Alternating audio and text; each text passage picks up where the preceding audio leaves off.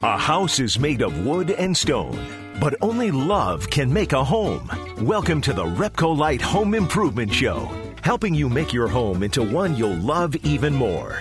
On News Radio Wood 1300 and 1069 FM. Well, good morning, everybody. Happy Saturday. Haley, hello. How are you? Hello. Top of the morning to you. Top of the morning to you. It's been a great week, right? yeah.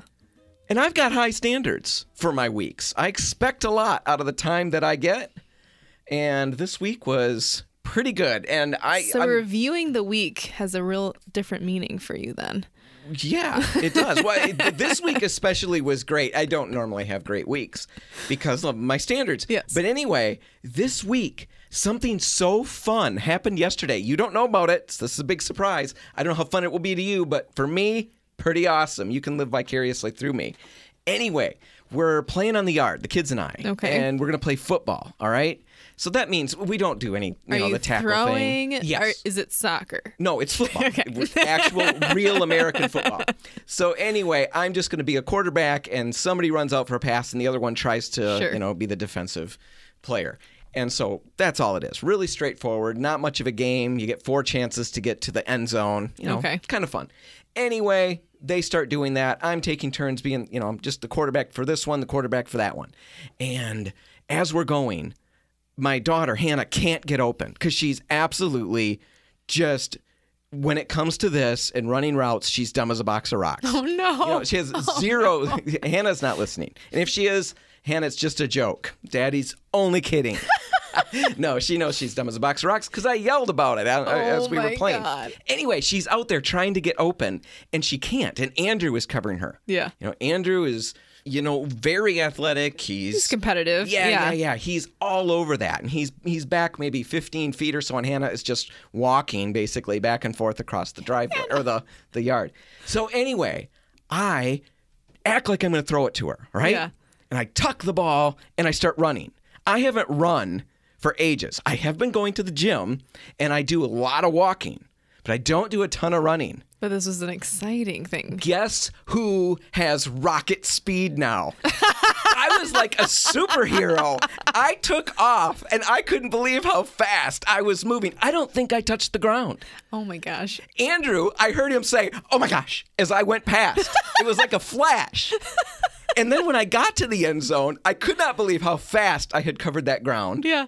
I could not believe that I was not having a heart attack, that I wasn't curled up on I the thought ground. you were gonna have yeah. No, like I you did it- pulled a muscle. No, I did it a couple of times and I outran them every time. I am almost 50 years old and I'm outrunning them without hardly any extreme physical pain.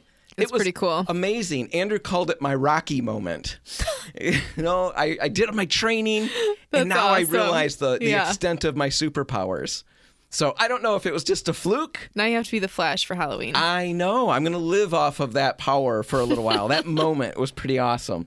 Anyway, with that in mind, let's head into what we're talking about on the show today. We've got all kinds of stuff. We're going to talk about uh, the history of white trim. And it sounds boring, but it's going to be fun. Really fun. We're talking about drill bits, which also sounds terribly- riveting, yeah.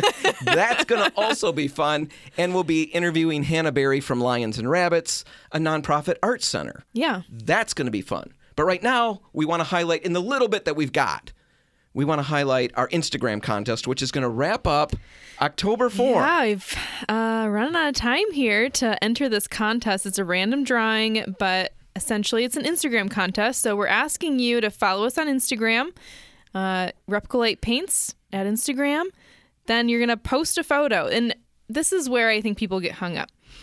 Because posting a photo of your project makes it sound like it has to be this grand before and after, especially on Instagram. People Right. get carried away. Right. It doesn't have to be that. It could be a very small project. We're just asking you to share something with us. We like to see the life of our paints. You know, once they leave the store, Right. what happened to these children? so all they have to do is post a picture. It can actually even be a picture in the store, yes, you could post while you're waiting for the paint to shake. Just post a picture to your timeline, your Mm-hmm. your Instagram page, and then you need to tag it yes. with the store's hashtag. And we've got that information at all of the stores. You can go get a flyer that gives you all that store's hashtag, or you can just go to repcolite.com and right on the homepage, the main banner there, click that, and it's got a list of those hashtags. sounds complicated when you see what I'm talking about. It's, It's super really not. straightforward. Yep. We've And also got it posted on our Instagram page. You can Right. find all this information. all of it's out there, and it is a great contest. There are not, you know, to be honest, there are not a lot of entries in it. No. And, you can win a solo yes, so you've got a great chance to win. You've got now until October 4 to win a solo stove, which is about a almost $350 ish mm-hmm. bonfire, Bonfire. pit, portable bonfire pit. We've got info on the Repcolite website about the solo stove. It's really worth it. Heading into fall, It's smokeless. great, great prize, a great opportunity because, like I said, not a lot of entries. Every single post that you make with the right tags will enter you. And yeah, you could really post multiple times and put yourself in a really nice position to win this thing on October 4. Check it out at repcolite.com. Get entered. All right, we're going to take a break. And when we come back, we're going to be on the phone with Hannah Berry from Lions and Rabbits talking about all kinds of art that's happening in Grand Rapids. That's just ahead. Stick around.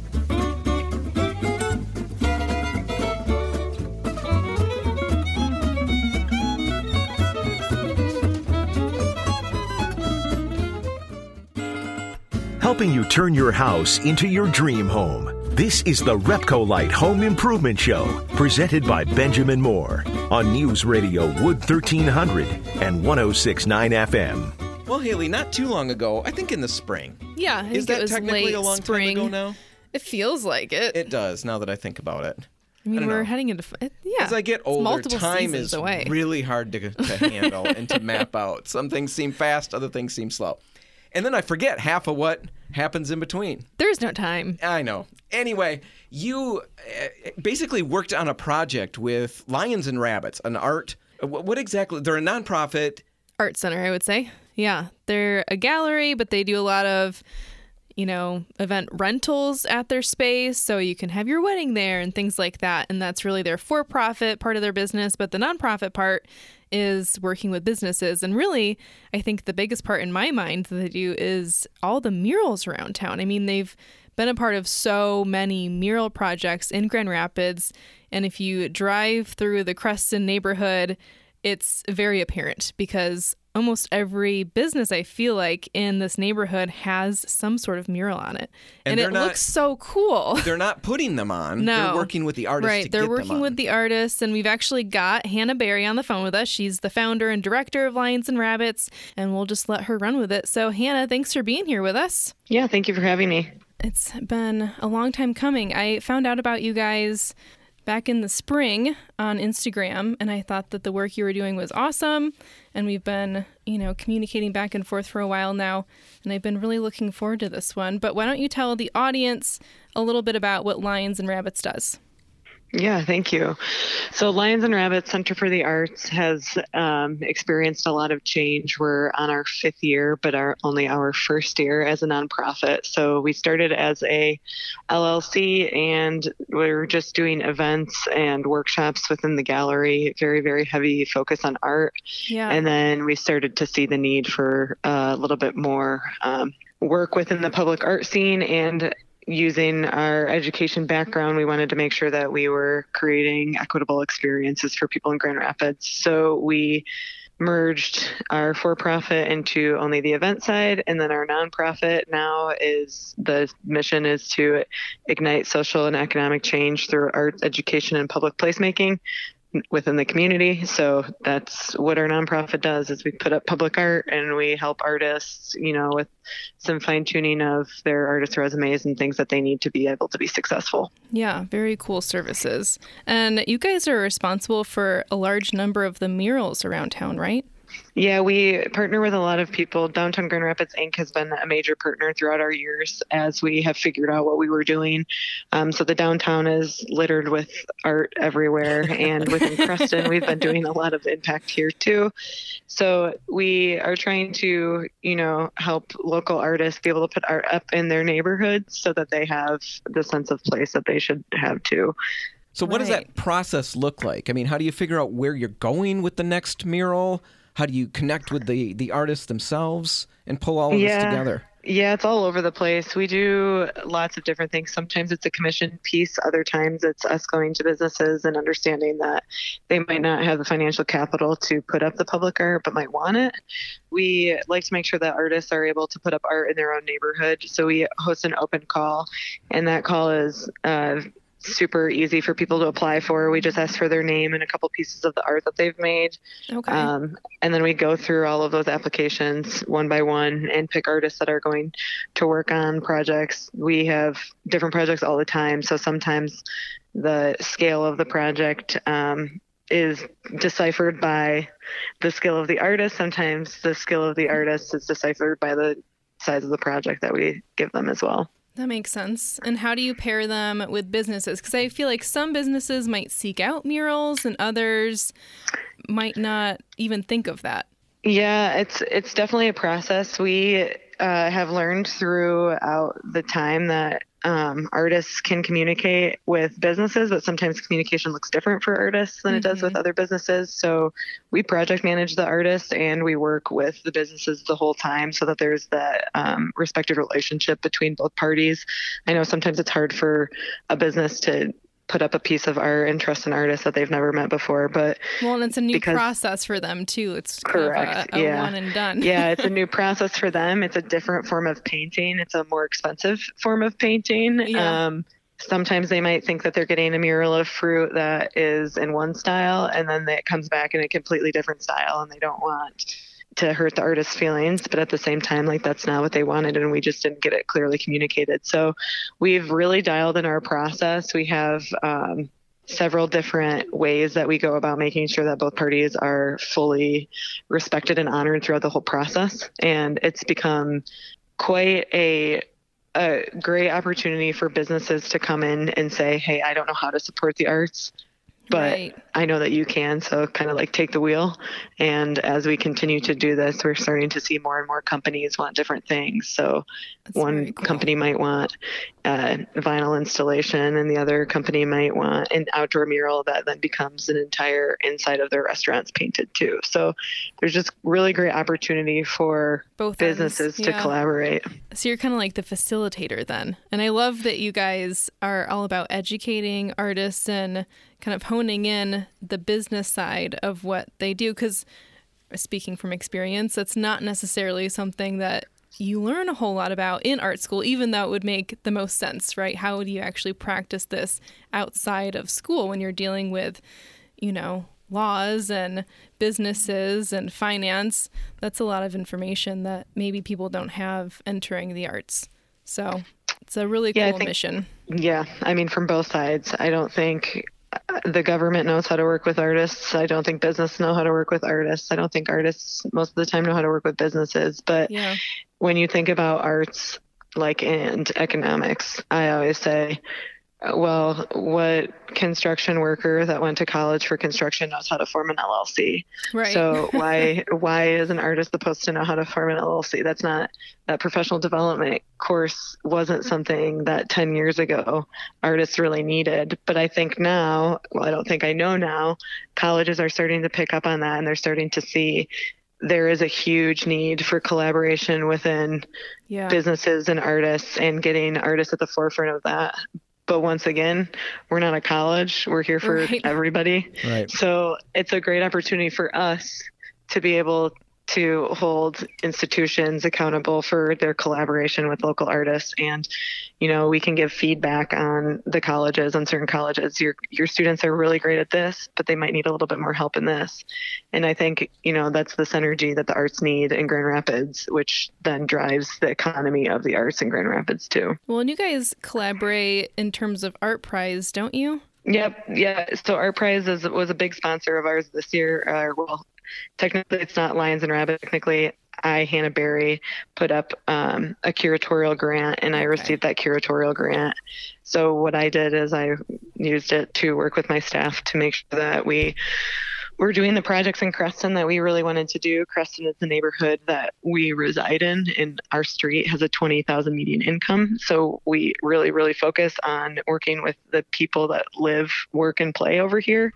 Um, and honoring them. And Art Prize, you know, they joined us on that this year. So this year we have a board game on the sidewalk, um, partnering with other people like disability advocates and DisArt to make sure that that was something that the city wants to see move forward, but it's Right. a project in which people can play like they're the human pawn in the game. And then it, there's also an Instagram version on how you can play, and that just gives you points into a raffle as you play. But it also brings economic development and, you know, a little bit more. Um, understanding to what people in Creston like to do, whether it's going into a park and watching a sunset or going to one of the local restaurants and going and getting happy Yeah. hour. It's just more about like bringing people into Creston to see who's doing really cool stuff over here.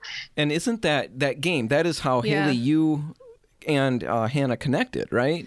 Working right, on paint you guys trying to needed supply the right something kind of specific and really the opposite of what we normally try to offer people. You guys needed kind of a more temporary paint for this because you're painting the sidewalks. And so it was a really fun challenge to do the opposite of what we normally do and try to figure out something that's going to last the least amount of time. Yeah, it's super interesting. You can tell like the with the certain colors how different it is, but it, it like yeah, it's it's been a great experience. I think whenever I mean I've painted the ground now several times and I've mm-hmm. had a time where I thought how is this ground so porous but I've also never painted on concrete. I've always been painting on asphalt. So it's just you know like the learning experiences of all of the things and now the education that not only our organization has but the city of Grand Rapids has. Any I mean Art Prize other confluence which is another event group there's people that want to be able to work in these things. There's just nobody doing them. So to be able to have the funding and to be able to have people and partnerships that want to see these things move forward is like the only way Right. our cool city is going to keep getting cooler you know? So it's That's we're good way to thankful for the opportunity to have so many collaborative partners on these projects because we wouldn't be able to do them without it. I mean it's a mile long loop. It's 0.9 almost a mile it's long loop of painted sidewalk squares. So there's 534 sidewalk squares painted and it was something that you can't find anything on the internet on how to do so Yeah, hopefully exactly. the world starts Very to see unique. the difference, you know? like it's Right. just it's something new and if it works it works. If it doesn't it doesn't. But the temporary nature just shows that you can pilot programs and be socially innovative. Absolutely. Well, I'll give you a chance to plug your event for tonight because you guys are celebrating a five year anniversary. We are. So our for profit is going to be five years deep, October 16, and we wanted to celebrate ringing in um, Art Prize this year. So tonight, well, actually all day, from 12 o'clock to 11 p.m., we're having open hours where people can come check out the gallery, come get drinks. All of the proceeds from the event go back to Lions and Rabbit Center for the Arts and our public art program. At tonight, we'll be painting a food truck. Um, Oh, Street fun. Chef Shaw's food truck, and that's kind of like a takeover of a couple artists that we've been working with. Really excited about that because Street Chef Shaw has once again been one of our supporters and has the best tacos in town. So come listen to Awesome. entertainment, come see people, come see the artists. We have a paint by numbers mural on the side of Muffler Man tonight. It's just more about getting and activating the community. Come play the game see what we have to offer for the next long while, not just through Art Prize, but for the rest of the year. Well, we'll put a link in the show notes to all of that stuff so people can get a hold of that information, reach out to you. Hannah Berry from Lions and Rabbits, thanks so much for being with us today. Thank you so much for having me. Now, all right, we're going to take a quick break, and when we come back, we're going to be talking about drill bits and trying to cut through some of the confusion that does exist out there. That's all just ahead. Stick around.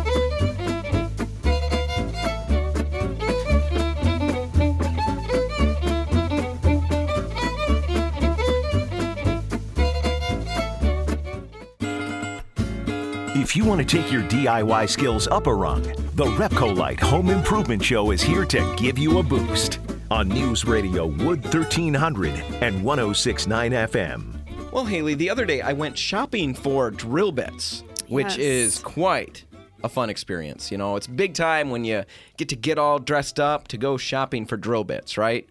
Everybody gets excited about that. Yeah, I, I nobody, dress up. nobody gets excited about that. But anyway, what was funny is I walked into the store to get them, and I was just thinking I'm going to find, you know, a small section i- i- with a few drill bits and, and I'll pick what I need and I'll go home. Well, Yeah, it turns out I I big deal. find an enormous 16 foot section in the store, you know, maybe eight foot high, full of different drill bits. Mm-hmm. Yeah, it's a little overwhelming. A wall of something is so small and they all look basically the same. well, it reminded me uh, at that moment. I thought this is what people feel like in our stores, you know, our Repcolite or Port City Paint store when you hit the brush aisle.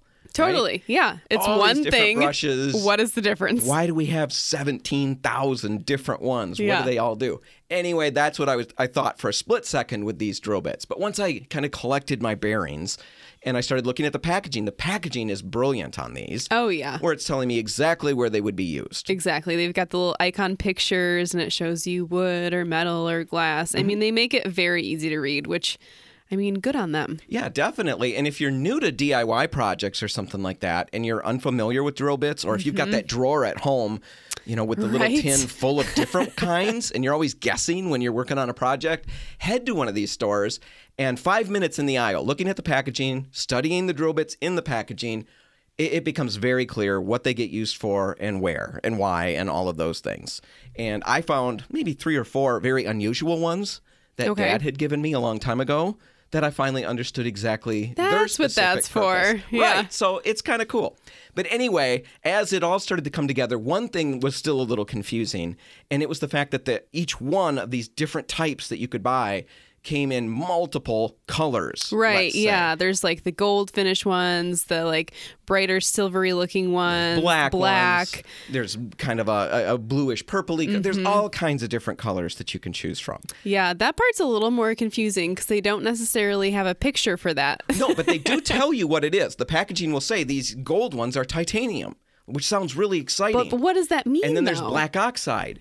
And and that sounds less exciting, but those look super cool. Yeah, that matte black do. look. Yeah. I like the gold ones okay. personally. You like the gold ones. Yeah. I like the matte black. But why are we picking these things? You know, the prices vary depending on what you're looking at. So I'm assuming the quality varies. Right. But I wasn't dead sure what each one of these was going to give me, you know, performance wise on a project. Absolutely. So I thought let's dig into that. And let's start with bright finish or bright, or sometimes they're just not labeled at all. They're just the standard shiny silver drill bits. Well, bright finish is a little deceiving because it's not really a finish; it's just polish, essentially. Right. And that that is what's interesting about all of this is that most of these terms, the titanium and all of that, is actually referencing not the material that the drill bit is made out of, so much so as the protective coating that's put on top of it. Yeah, it's kind of like paint. Yeah, it's a little bit little bit deceptive. So these bright finish ones, as Haley just said, actually have no finish. Right. so that's doubly deceptive. They're just polished and they do that so they've got improved performance.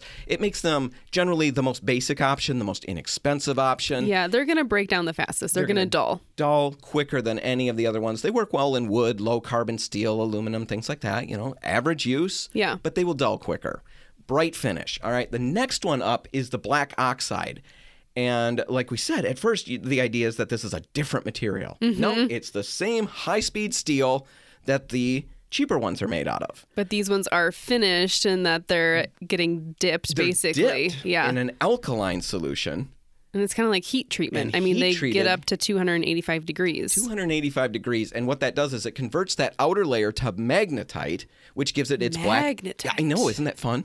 Yeah, it really it reminds me of like a superhero. A superhero name, the kind of costume he wears. Yeah, he wears magnetite. I'm wearing my magnetite costume. Doesn't breathe, but, you know, looks good. It's very sculpting. Yeah, and those drill bits do look the coolest, probably. Yeah, yeah, we should get back to the drill bit. Yeah. So, yes, they've got that black look. And what that does, not just appearance things. Yeah. See, those of us But, who like, are shallow- practical things. Yeah, let's get to the practical value of having that black oxide on there. And what it does is it basically makes them corrosion resistant, or at Yeah. least more so. And they generate way less friction when they're used. And that means improved chip flow and faster drilling than those standard bright ones. And they'd probably work better for ferrous metals and things like that, right? Because there's less heat that's being generated from that friction. And they're harder. They're just a little bit harder. They're going to also, though, work well in softwood and hardwood. And because of that, and because they're inexpensive on the grand scale of things, and mm-hmm. because they're widely available and easy to find, these are largely what we'd recommend for DIY projects. yeah, I mean, they're going to have twice the life, and you're not going to pay twice the price for these. So I think you're definitely getting your money's worth. Yeah. Now, the titanium drill bits. And first things first, like we said earlier, they're not made of titanium, which is a No. bit of a letdown. Well, it also I mean, that clears something up too because they look gold or brass when you Mm-hmm. see them in the aisle. And I've always been confused about why they're called titanium. Like, is Right. that inside of it? I don't understand where that even plays. Well, I'm going to tell you because I am now well informed. Yes. So the reason it's that way is because these are still that same material, that high speed steel, Mm-hmm. as all the other ones, and now it's dipped in titanium nitride, which is Okay. basically a really heavy duty ceramic coating. Now, there's a number of different versions of this one. Yeah. There's titanium nitride, which are the bright gold ones that we generally will see. Little less common are going to be the titanium carbonitride and the titanium aluminum nitride. And both of those get better and better as you go, more expensive, different uses. We're not going to cover those because it just gets too confusing. Those are like the purpley ones. Yes, the purpley ones are the Okay. carbonitride ones. The aluminum nitride are a grayer, and they're just made for heavier duty applications. But we're going to focus on the titanium nitride because they're the gold ones that you generally will see Yes, when you're shopping. And what it's doing is it's like I said, it's coated with that ceramic coating, that really Mm-hmm. high end, heavy duty, incredibly hard ceramic coating, and that helps them drill faster, be more corrosion resistant. They usually last way longer, sometimes five to six times longer than a black oxide or the bright finish drill bits. And these are even better for metal than the black oxide. Right. They can be used on everything the black oxide can be used on, plus things like cast iron and heavier duty materials like that. And like we said, they're five to six times longer lasting with the sharpness of that blade, you know, on the on the bit itself. They're more expensive. I mean, this seems like a contractor grade item, And, and right? that's generally where they're used. If, Yeah. if you do a lot of drilling with the heavier materials that you're working, you know, with and cutting through, these are probably worth the money. But let's move on to the last one, which is cobalt. And this time, it's not a coating that we're talking about. It's basically made of that same high speed steel alloy, but now there's anywhere from 5%, maybe lower, to 8% cobalt actually mixed in. So the cobalt is within the drill bit, it's actually just a part of it. yeah, it's like And- melted down with the metal. Exactly. So what you get from those is they're really, really great edges. You can sharpen them all day long, and you're not going to degrade the quality of the material. Whereas if you sharpen any of the ones that have a coating, Right. you'll remove that coating, Yeah. and eventually you're dealing with just you know a standard high-speed steel material sense. on that edge, that blade. So because of that, because of the nature of them and the heavy duty use that they get, they're more expensive. They will work for wood and things like that, but they're really, really, really cut out for hard alloy steels, tool steels, spring steels, things like that. Aluminum alloys, all of those materials. That's the cobalt. That's why you would want it. Okay. So we've got all of that. We'll put a link in the show notes so you can check out more. But in the end, let's simplify it. Which one should you use for your projects? Well, if you primarily drill wood, you can get by with those bright high-speed steel ones. yeah, those are the most basic, most least basic. expensive. But I'd kind of recommend you go to the black oxide. You'll get a better bit. It's not much more expensive than the other one. And it lasts 50% Longer. longer. So, great way to go if you're primarily doing wood. If you primarily drill metal, the titanium or the cobalt are well suited. Titanium is great for low carbon steels, cast iron, copper, bronze. Cobalt is great for hard tool steels, aluminum alloys, and all of those things. Concrete, Well, we didn't just really get, into just concrete. Get a masonry bit and make sure it's got a carbide tip. We didn't. we'll get into cover that. carbide next time. We'll do that on a well, not next time. Oh, a- we don't want to throw that threat out there. Yeah, sometime a in the future future episode. we'll spring it on you and surprise you. Right now, we're going to take a break, and when we come back, we're going to be talking the history of trim with Haley. it's gonna very exciting. It- it is actually. You're not being sarcastic. No. Very fun. That's coming up next. Stick around.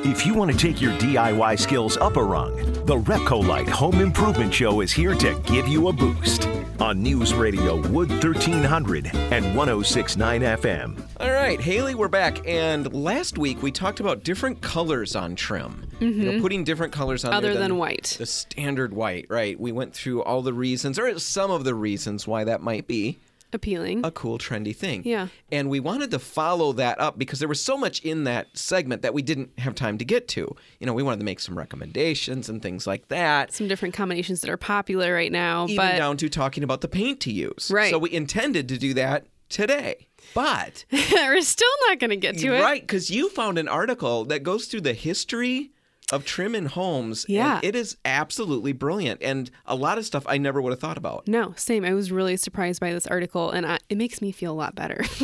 which you'll explain later, I'm yes. sure. Um, but no, normally when we think of old homes, we think of wood trim, a lot of it, Like stained and varnished, right? Exactly. natural wood. You know the home has been taken care of if it still has its original woodwork, Right. right? Definitely. That's that's our mindset Mm-hmm. anyway as we look through houses. Especially, you know, when we're in a Victorian or a craftsman, people are always looking at the woodwork. And if it's painted, people say, oh, that's too bad. They painted it. But maybe you can strip it or Yeah, maybe you can do all these. Mm-hmm. things and get it back to what it should have been. Right. There's a lot of anxiety around having a historic home because I don't want to go against what I don't know, like the Well, historic. Sure, that makes would have been. sense. I mean, when we talk to people in the store, when we've been at home shows or things like that, and we talk about painting trims, painting cabinets, man, I couldn't give a percentage to it, but a lot of times the couple who's talking about the project is split, like completely split on wanting to paint it, Mm-hmm. and then the other person is adamantly against it, like it's yeah, it's blasphemy. like exactly like it's the worst thing that you could do to wood is to paint it. But it turns out, and this is the surprising part, is that during the 1700s and well into the 1830s, it was the most popular thing to do was to paint the woodwork. Everywhere. everywhere. And in fact, they went as far, and this blows my mind. They went as far as doing faux finishes on woodwork, Right. like Marbleizing faux it. graining. I mean, they were making wood grain on wood. Was it because they were using cheaper wood that I think trying that to was make the part of it, but it was also just really in trend because the article I read multiple. It said it was just as popular in really wealthy homes to do this faux finishing as, you know, lower class homes where they were doing it themselves, maybe. But Yeah, think about that. I don't get it. I, I can I, I, I don't know about the aesthetic, but I understand marbleizing the woodwork. Making Sure. it look like marble. It's Yeah. a different thing. But uh, yes, I was reading that same article, and when I came across the wood graining it, exactly.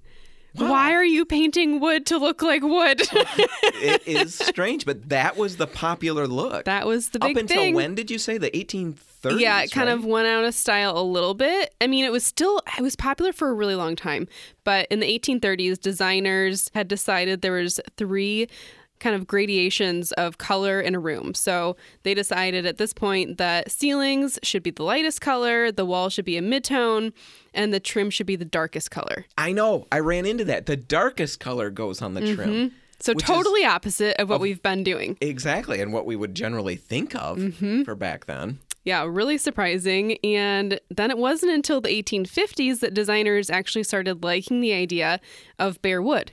And it was just the designers at that point. They were pushing it. Homeowners were still like, eh, no, I'll faux grain it. Right. I don't want that natural grain. No, I want I'm the fake stuff. Fake it. Yeah, I wonder Absolutely backwards. if it was just like the liked color the aspect of work it? of it. Like, or the skill involved. yeah, the skill. I don't know. Who knows? Wow, your wood trim looks almost real. Yeah. I know. We're skilled at this. But then in the 1870s and into the 1890s, that was when like the height of the Victorian style was in. Okay. So the Queen Anne homes, you know, with the amazing, crazy trim work and molding that they had, you know, where you've got frames inside of frames inside of frames. Right. And I mean, at this point, it almost looked like wallpaper on the wainscoting. It got so detailed With with the, wood, woodwork. the woodwork itself Yeah, was so detailed. It looked like that. What What was the color on that? Was it color? Was it natural wood? What was that? So, natural wood at this point started to become popular. Amongst the people, people, the Yes. hoi polloi, the general Yes. populace, not just the designers. Exactly. Still, people were painting wood um, in the upstairs because at this point, you know, they were spending all this time doing this amazing woodwork. They were using nice wood in the parlor, like the living room, the dining room, with this nice woodwork. It was nice wood they were using. But then upstairs, they would kind of cheap out a little bit, save some money, use poplar or something. And so that was still painted. And they would not, white was still out of the question. Really? So Yeah. okay, so I've got this straight. In the nicer areas, you know, the the parlors and Mm-hmm. the the main living spaces, we're starting to use higher end woods. Yes. I remember reading like American woods, right? That was a big thing. Yep. And, staining so- them dark. Okay, so they're staining those dark, but upstairs they're still use, they're using cheaper woods to save some money. Yep. But painting that still. Painting them in dark colors. Dark colors. And uh, if I remember right, is this or am I jumping ahead? Is this when the the, the dark colors were like hideous colors? Well, hideous to some, but some of them honestly are very similar to the colors that are becoming popular right Oh, now for trim. So, So potentially black, I've offended people. potentially. Okay, but let's see if I'm right though. Maybe I'm thinking of the wrong thing. So black, I can live with that. Yeah. I'm cool with that. Mm-hmm. Go with another one. Go, Maroon. Haley. See, that one's gross. Yeah. And that one's not it. as popular right now. Right. If you've got it, I, it's. Lo- I mean, man. Yeah, lovely. If I could figure out a place to put the maroon trim, I would. I really would. I'm not just saying that so I get out of trouble on the radio. the other ones though are like dark blue and gray greens and those ones like the black are very in style right now. Well, wait a minute. There was another one that I saw that I was going to ask you about. Oh, and now I can't find it. It was like a. Well, it was a weird combination green. Oh. Do you yeah, I'm- they I think they put orange in Oh, an front orange of green. Yes. Yeah. What in the world is an orange green? Well, I think they just mean it was like dulled. So orange is close to red on the color wheel. Red is the opposite of green. So if you add red into It green, browns out. Exactly. So I think the orange would gray it out a little bit. Okay. Um, Well, so that that's why I said gray green. utterly hideous. So that's unless you've got that, it could be beautiful. so when did we get to something that an aesthetic that I would like? Which Well, period okay, should I live in? right now, you know, in the height of the Victorian, it's very overwhelming, very dramatic. There's a lot of pattern and color going on. And the trim downstairs was like one of the few places that there was a break for the eye because it wasn't anything crazy. It was just the stained dark wood tones. And then in the 1890s, there's a huge backlash. Oh, oh, okay. Yeah, people are done with Crazy amazing colors? woodwork and crazy colors. All right. Done with it. So they're simplifying everything. Exactly. Yeah. At this point, they're really just trying to scale back, simplify. They're getting into clean lines. And that's when, you know, craftsmen or like the arts and crafts style is really coming into play along with the colonial homes. And all of that, I mean, it's really more of the straight, you know, clean lines that you see. Color is Colors, white at this point, or are we still talking colors? no. Because now it's kind of the same trend on the main floor, like in the Victorian okay, okay. era. So that's stained and varnished. Exactly. Still, the dark wood is really popular in those nicer formal areas, but, it's now. not detailed. There's not all No, kinds yeah. of work going on with that. It's Exactly. just nice smooth lines. And there's stained. a quote. There's a quote about that. Someone said, "There's no poetry in dusting," Right, with Yeah. all the little carved areas. Yeah, I can see that. which I really thought was funny. But yeah, so they're simplifying the woodwork. They're still keeping it the stained dark wood on the main floor, but upstairs, this is where the big thing is changing. Now the thing to do is glossy white. All right, why the glossy? Is it the cleaning thing? Yep. They, Oh, it is? Yeah, exactly that. Clean like a dream. they really just wanted to get rid of the dust Uh-huh. and have really clean spaces. So gloss white. When did we get to, you know, what we see now? I think white just kind of was the thing to do in those rooms, like upstairs, the bathroom, the kitchen. All of those trim colors were white at that point. And then over time, I'm sure wood was nicked, it wasn't well taken care of. The trends turned again, and now that white trim that was upstairs becomes so appealing because it is clean and fresh. Mm-hmm. And we got even more into that in design, I think. We scaled back the amount of woodwork even in homes.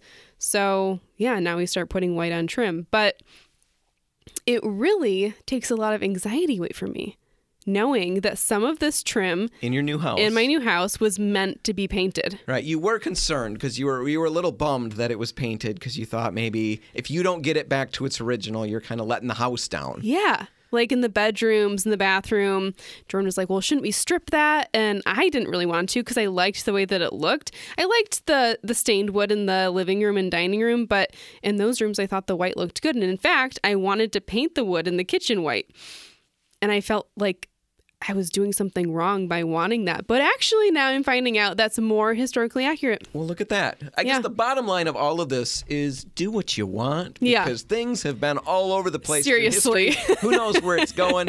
Find what you like and live with it. Anyway, that's all the time we've got. We're going to wrap it up. If you want to catch this one again, you can find it online at repcolite.com. Whatever you do today, make sure paint's a part of it. The Repcolite and Port City paint stores are open until 3. Wait to help. I'm Dan Hansen. And I'm Healy Johnson. Thanks for listening.